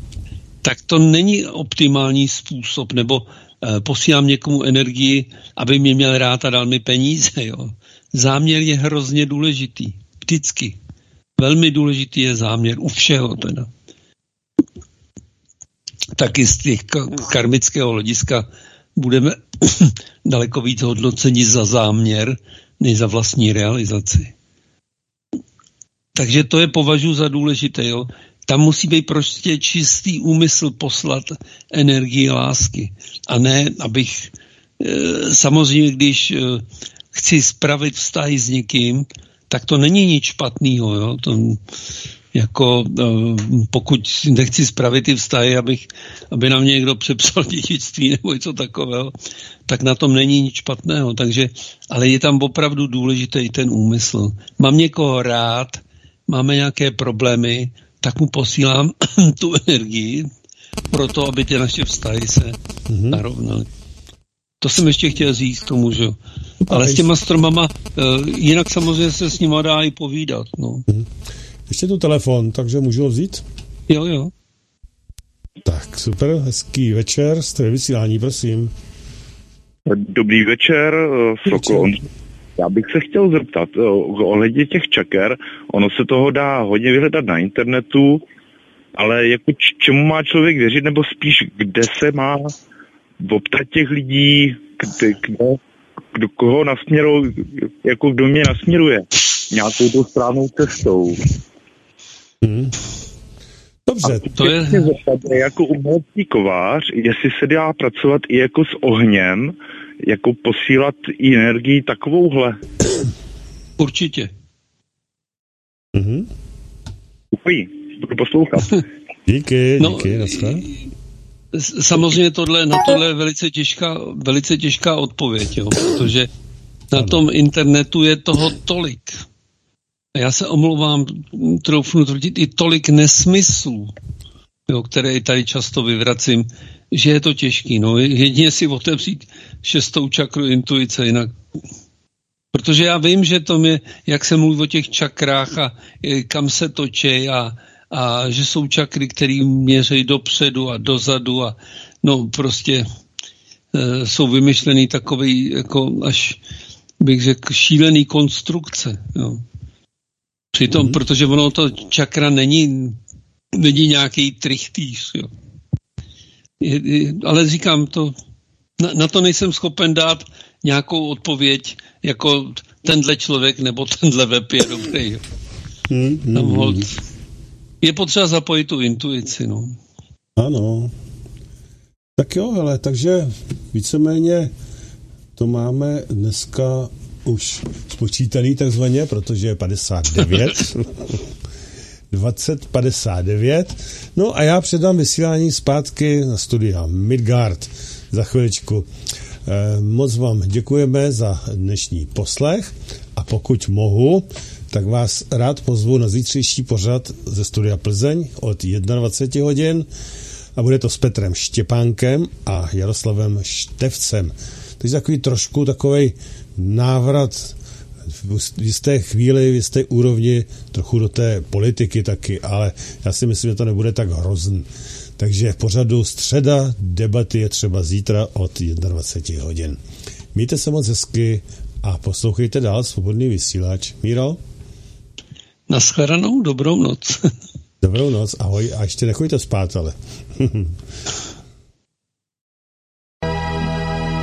Já jsem lásky plná.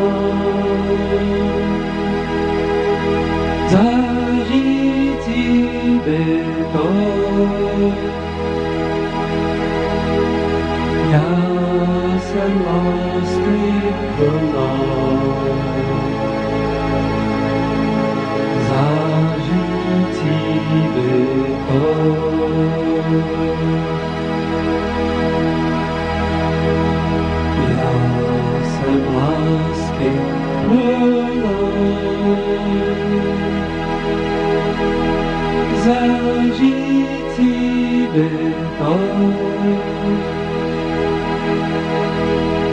Já jsem lásky plná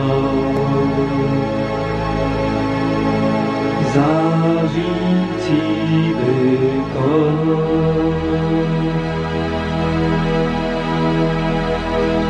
Já jsem lásky plná,